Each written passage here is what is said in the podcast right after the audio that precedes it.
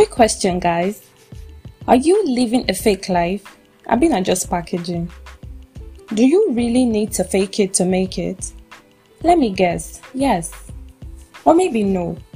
Or maybe you're not even sure. Don't worry, it's okay. Just walk with me and enjoy the cruise. Cruise. And I feel stuck with you like a habit I cannot lose. Cannot I no go use you play, cause you no give me stress. You no give me. But all the sweet smiles you they give me so intense. And I pick by for this love. Oh yeah, come gimme, gimme, gimme, gimme, gimme, gimme good love. You are the sweetest thing in my life, yet I know they poor. Hello, walkers. Good day, and welcome to another fascinating episode of the Walk with Sophie podcast. If this is your first time of listening to my podcast, welcome, welcome, welcome, welcome to the Walkers family. And if not, thank you. Thank you. thank you so much, guys, for clicking play again. You guys are the best. And I love you. Oh, I do. Now, moving on to the business of the day packaging or fake life. Now, a lot of people would say packaging is a packaged fake life. And trust me, I honestly don't know what that means. But the truth is that there is a big difference between the both of them. Packaging as it relates to a brand or a business is quite different from when it relates to a person. Now, you know, go fit compare sachet water to bottled water, and you know, go fit buy sachet water the same amount when you go buy bottled water. Do you get? Now, sachet water is very affordable, but bottled water is a bit expensive. Not like expensive, expensive, but you cannot get sachet water the same amount you are going to get bottled water. But it doesn't change the fact that they are water, but they only come in different packages. Now that is packaging, but water trying to be Fanta or um, Anakin or even champagne, that is water trying to live a fake life. Packaging, as it relates to everything, has to do with appearance, um, attractiveness, personality, courage, and even content. But when you are trying to live a fake life, you go out of your way to impress people. You tend to borrow, you buy stuff on credit, you steal. Yeah, some people actually steal just to impress other people. That is living a fake life. Now, before I go further, I would love to read out some responses that I got because um, I actually put out this question on my social media. What is the difference between packaging and living a fake life? And um, I got some responses. This one is from Rita of the Girl Unplugged podcast. She says, There is a thin line between the two. She says, Packaging sometimes means you have what it takes and just needs to make it presentable. But fake life be say you no get am, you just deform.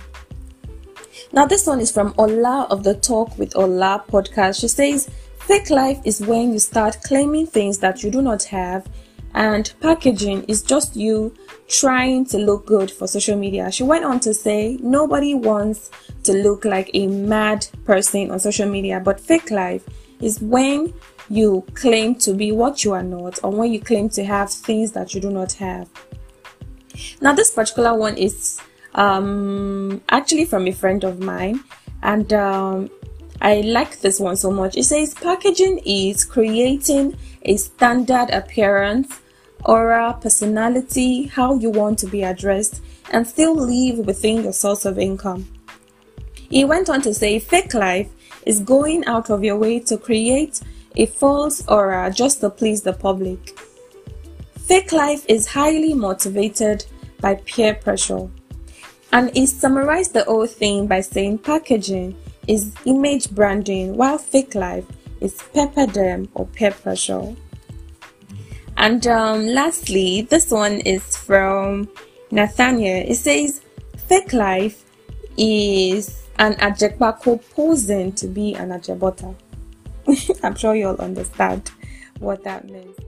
And guess what? Social media has even made it worse. In fact, the pressure on social media has made it even more difficult to live your real life.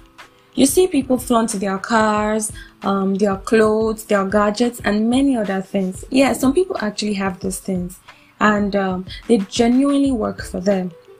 And it is very okay to post them. In fact, I love it.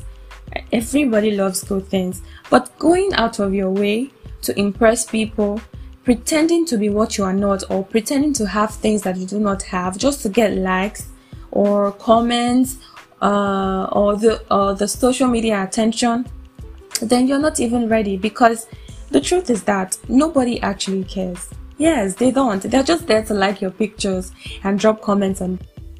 You do not really need to drive a Porsche or a Benz.